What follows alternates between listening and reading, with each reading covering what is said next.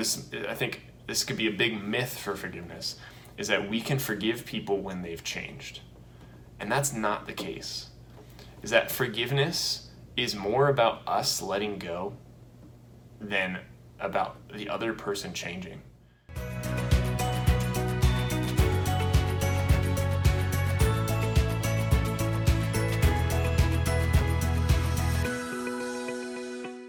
Everybody. My name is Adam Cross, and I am an associate marriage and family therapist in Southern California. I'm also a youth minister, and today I want to talk about how to forgive. Um, so, forgiveness 101, and this is kind of in um, this is a hard topic for a lot of people because it can be really easy to carry around a lot of hurt and pain and anger, and forgiveness is something that is challenging, I think, for everybody.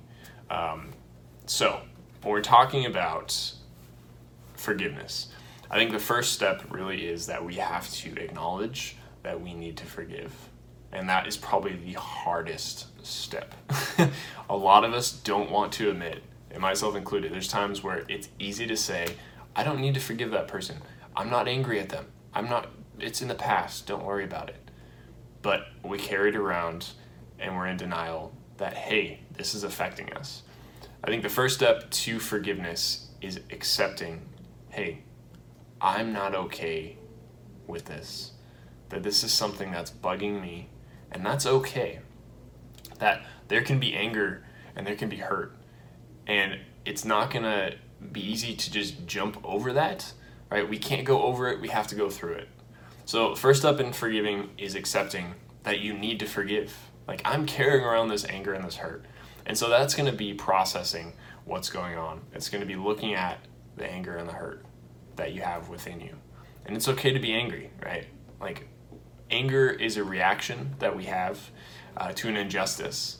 So it is okay to be angry, but we're not allowed to just sit in it. Like, Christ doesn't call us to be angry for our whole lives. If, if we're angry about something, we're called to healthy action to fight injustice, but we're not called to sit in that anger. And it's also looking at the hurt, right? Why are we hurt? What's going on with us? Um, what what what is that touching in us that is really difficult for us? Um, and it's something that we can talk through with somebody and make sense of, right? But again, not to sit in it. If we sit in hurt forever, we, we kind of develop that victim mentality, right?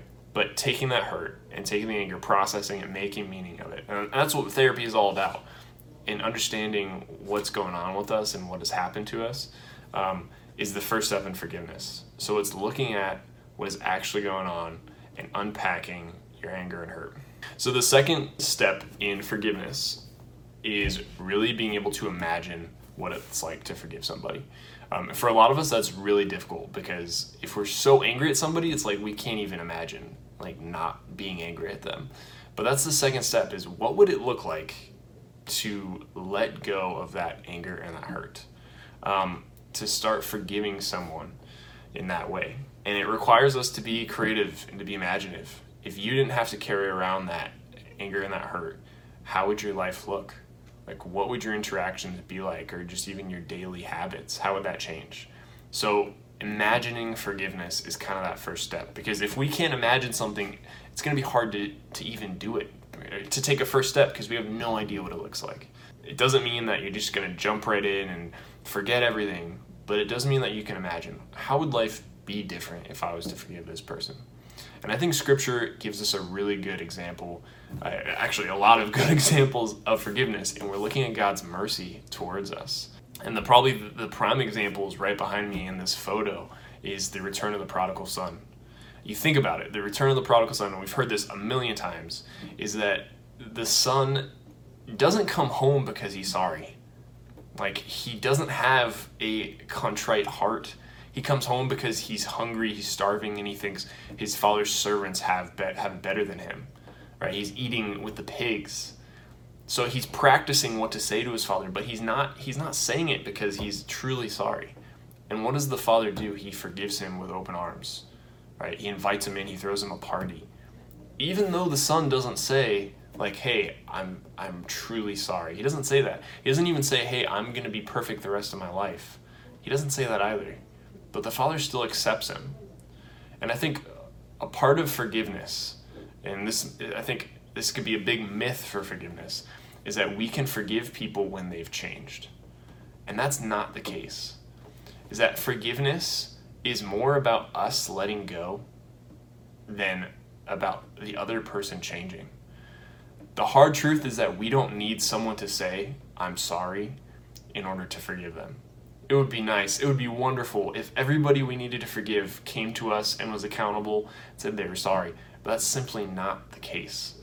I heard a saying, um, actually through an alpha video on forgiveness, that holding a grudge or holding out on forgiving somebody is like drinking a poison and expecting that person that you're angry at to die.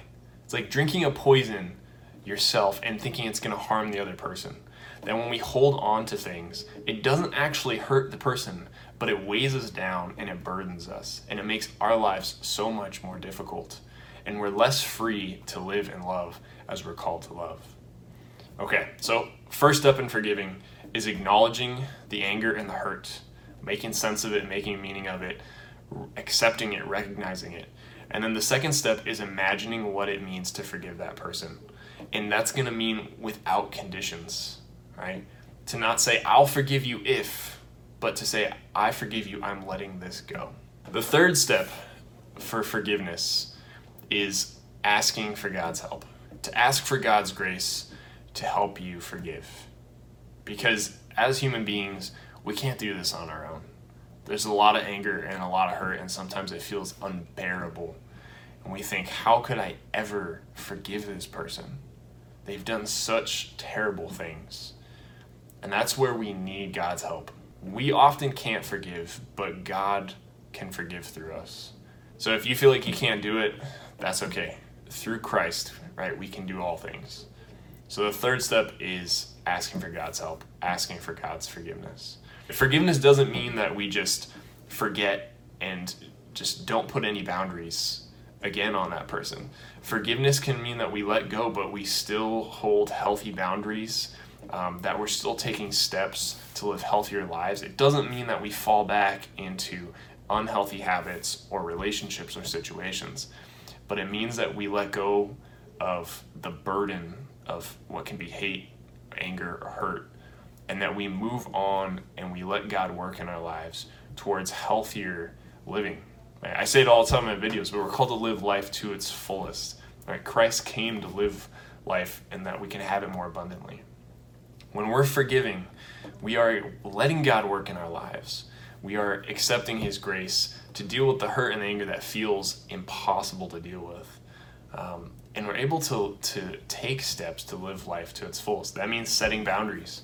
Um, that means making better choices, being aware of what's going on with you and why you do what we do. At the end of this video, I really want to emphasize that I'm not saying that forgiving people means that you go right back into unhealthy situations. That's not what it is. But forgiveness is letting go and letting God work in your life. And that's the hardest part. But again, drinking a poison, holding that grudge, doesn't hurt the other person, but it does weigh you down.